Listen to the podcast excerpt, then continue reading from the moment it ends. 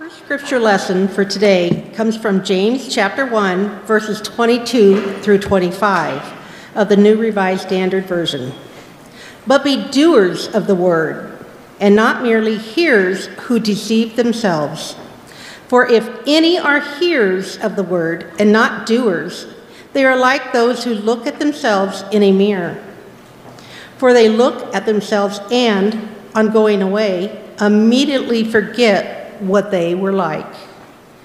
But those who look into the perfect law, the law of liberty, and persevere, being not hearers who forget, but doers who act, they will be blessed in their doing. May God bless our reading and hearing of the scripture. Thanks be to God.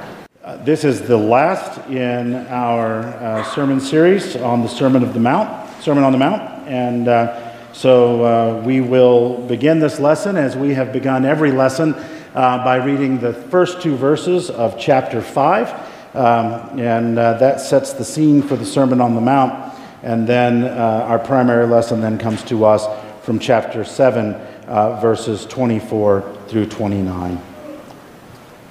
When Jesus saw the crowds, he went up the mountain, and after he sat down, his disciples came to him. Then he began to speak and taught them, saying, "Everyone who hears these words of mine and acts on them will be like a wise man who built his house on rock. The rain fell and the floods came and the winds blew and beat on that house, and it did not fall because it had been founded on rock.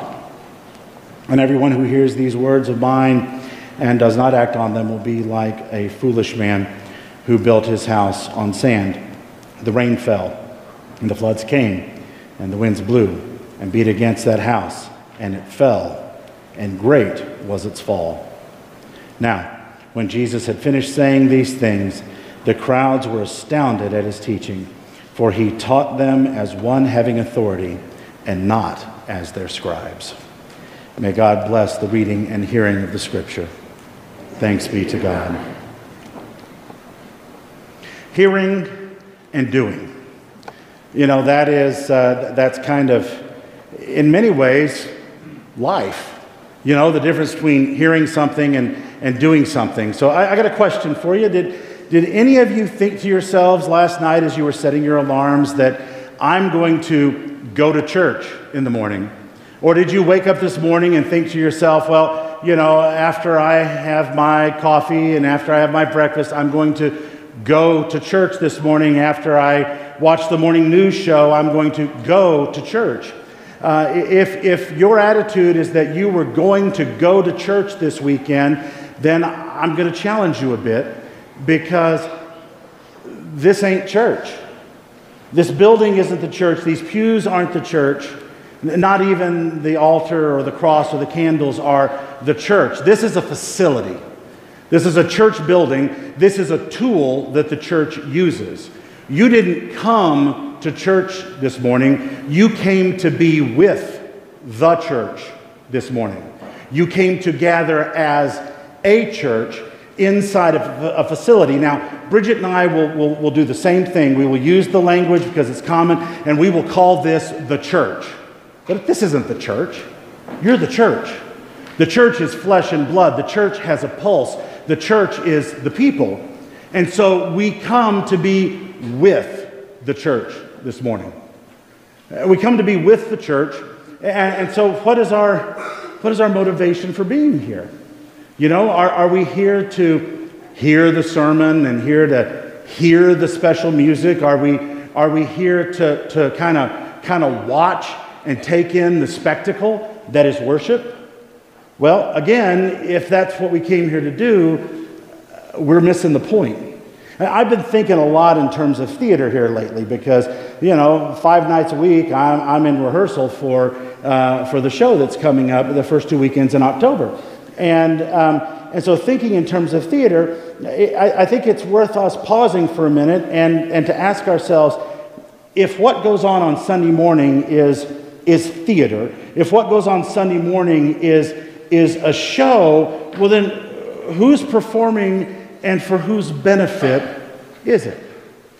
Well, sometimes I think we want to fall into that theater mindset of thinking, well, you know, we come and we sit in the pews and the performers are the choir or the special music or the pianist or the pastor.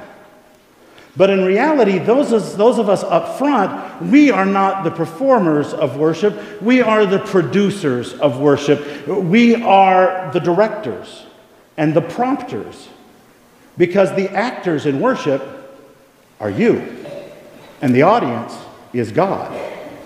We are here to worship God. We are here to offer praise to God. We are here to honor God. And so what we do up front is simply trying to prompt and nudge and urge you in your worship of the Almighty. And sometimes we forget that, because what we start doing is we start thinking, well, you know, well, I prefer worship to be like this, or I prefer worship to be like that, or I prefer that pastor's sermons, or I prefer this pastor's sermons, or, you know, I like it better when the choir sings, or I like it better when we have special music, and it all starts to become about our preferences and what's entertaining to us and what we like to hear, and the reality is that ain't what it's about. It's not about us. It's about God. And it's about honoring and worshiping God with our songs of praise.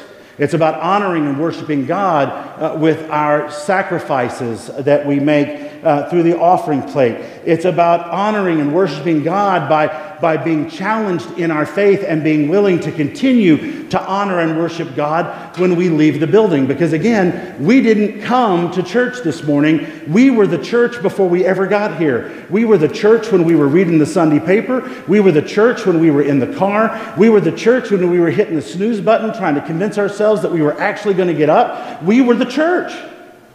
We may have been acting like the church. We may not have been acting like the church, but we were the church. And so the reality is, when we leave here, our worship is to continue. And our worship continues by us acting like we are the church. So, you know, how do we get good at that? Well, by practice. You know, my son used to play his guitar fairly often and actually was getting kind of good at it before he got distracted. And so when he was in 5th grade, he played a song on guitar for his class. And so he played the song, he sang the song, did a really nice job on it. And one of the students in the classroom, she raised her hand, because it was kind of a show and tell moment, you know, and she raised her hand and she said, "So how often do you practice?" And he said, "I practice at least 30 minutes a day, at least 5 days a week." And she said, "I was afraid you were going to say that." You know? Because she wanted to be able to play guitar, she didn't want to put in the work. Now, think back. Were you in band? Were you in choir? Did you play football or volleyball or baseball or basketball or softball? Were you ever in a school play? Haven't you at some point in your life done something that required practice? It required effort before we became proficient, you know?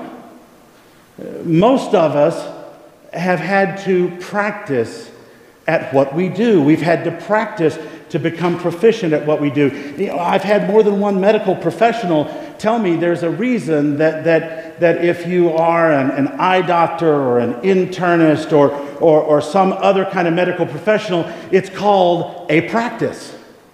Because they're always learning. They get rusty if they don't do it.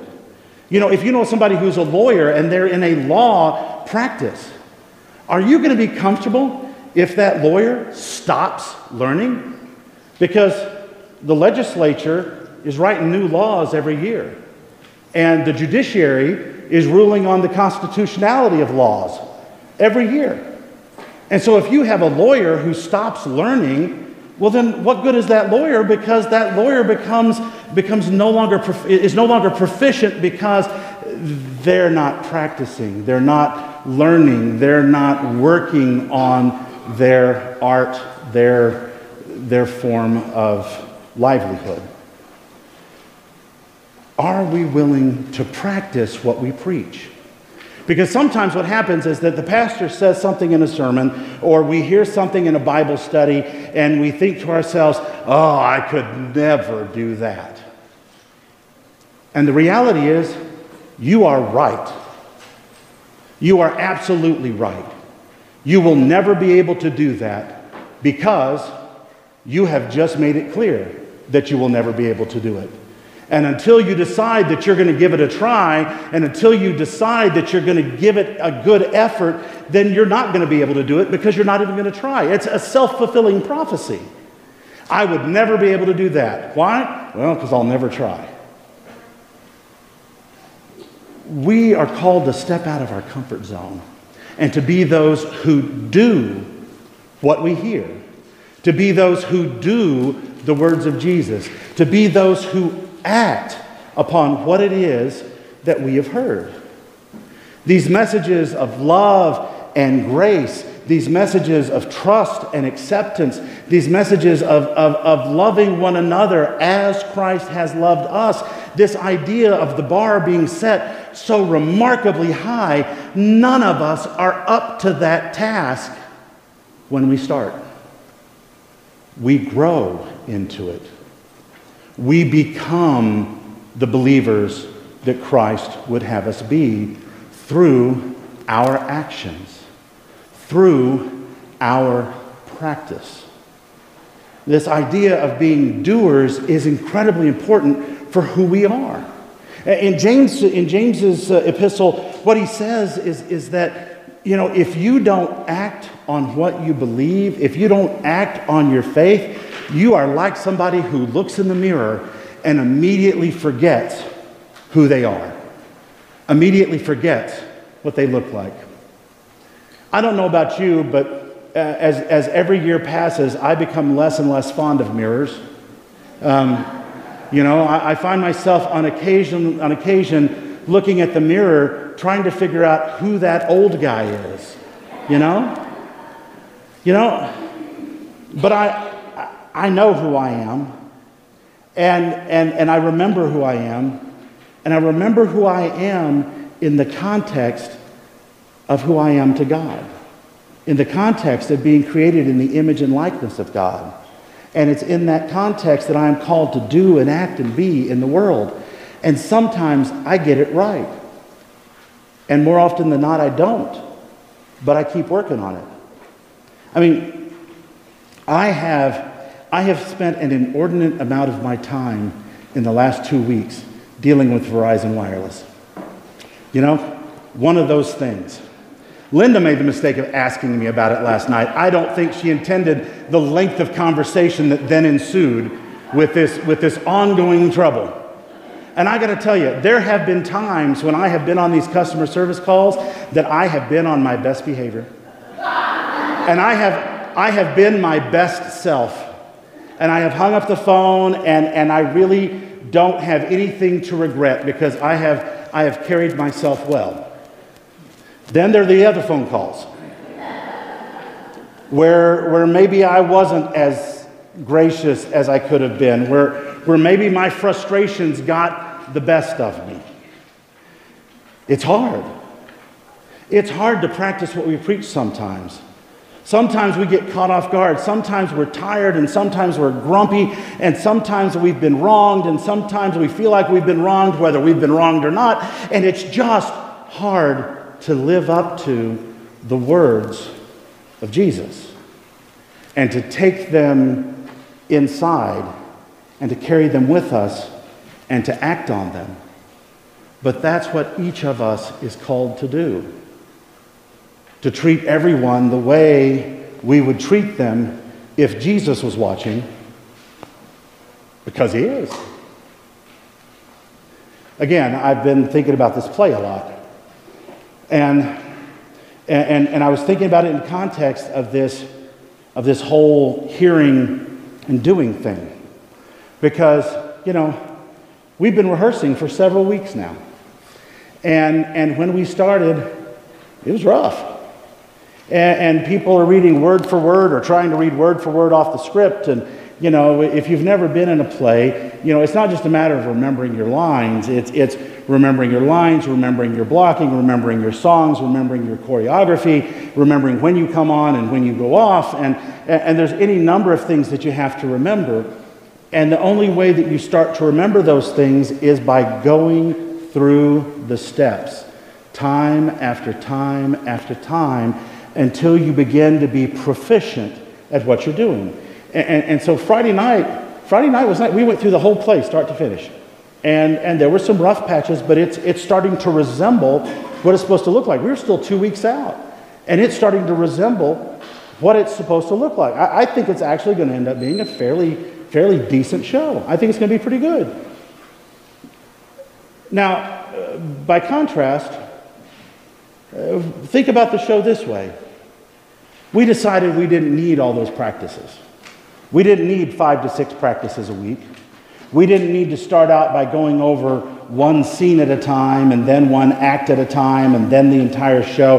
What we decided we would do is we would get together once a week for an hour and we would listen to the cast album.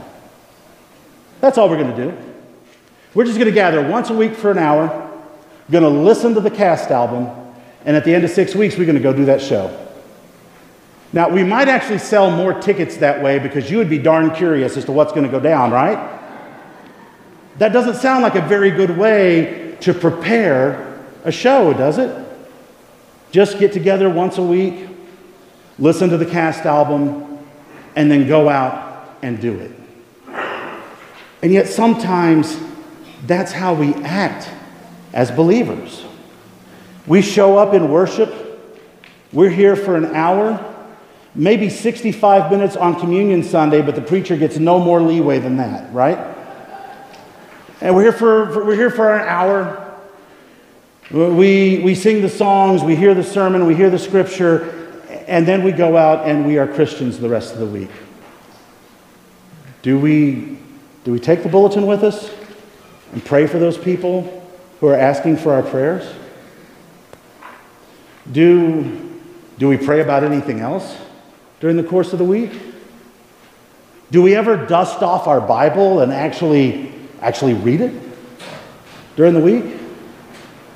Do we attend any other kind of Bible study or faith-building opportunity?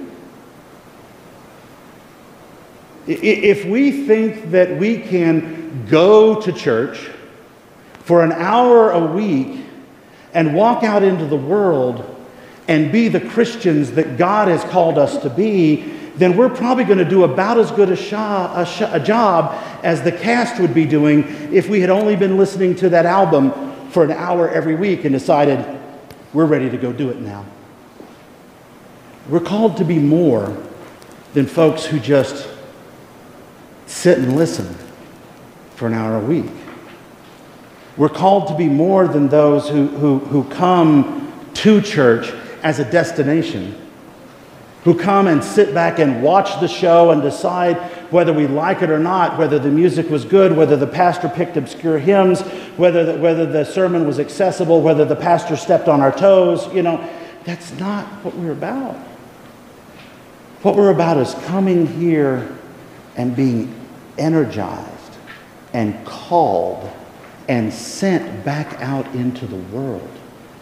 We offer our praise to God while we are here, and we continually offer our praises to God once we leave this place through our actions, through our deeds, through the way that we treat everyone else, remembering our identity as being created in the image and likeness of God, and remembering that their identity is no different than ours, for they also are created in God's image and God's likeness. Are we just going to sit back and watch the show? Or are we going to listen to the cast album for an hour a week and say, that's good, that's all I need? Or are we going to practice our faith until we learn how to practice our faith as God would have us act? until we are actors in faith. And I don't mean actors in the sense of character actors who fill some role that's not really them. I'm talking about action in the idea of just simply moving, acting what we believe in. I was shocked that Bridget has not done this with you yet, because I gave folks in the first service a chance to answer this, and they didn't. Bridget's going to beat this into your head, and I can't believe I'm doing it first, because Bridget will normally, in the middle of a sermon, say, love is a verb. Somebody's been in staff meeting. Love is a verb. When we talk about love in the sense of Christian love, it is an active love. It is a love that goes out of its way. I don't simply feel warm and fuzzy thoughts for you. Those warm and fuzzy thoughts come out in actions, in the way that we treat one another, in the way that we recognize that each of us is a child of the Almighty. Love is a verb. Now, I also have a professor who would argue with me and trying to make the same argument and say, no, love has to be a noun because love has to have substance. I'm going, yeah, but the substance are the actions, and we can go, yeah. But you get the gist. The gist is, love isn't just this warm, fuzzy feeling. Love is how we impact the world in the name of Christ Jesus. Love is how we impact the world through the power of the Holy Spirit. I mean, we got up this morning and we came here because we are Christ followers. We got up this morning and we came here because we believe in God. We got up this morning and we came here because we wanted to grow in our faith. So now it's time to go and act like it. Amen.